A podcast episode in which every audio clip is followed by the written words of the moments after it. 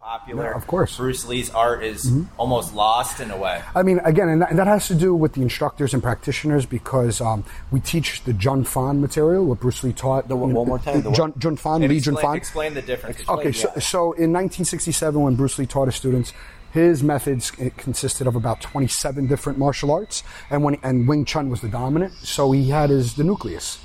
So there, you know, when he passed away, some people just taught the nucleus, but he was all about wait, no, we need to evolve this because, you know, this you know people are getting smarter with how they how to fight, and even in today's world too, with the a- the access that we have, we can't do things 10 years ago.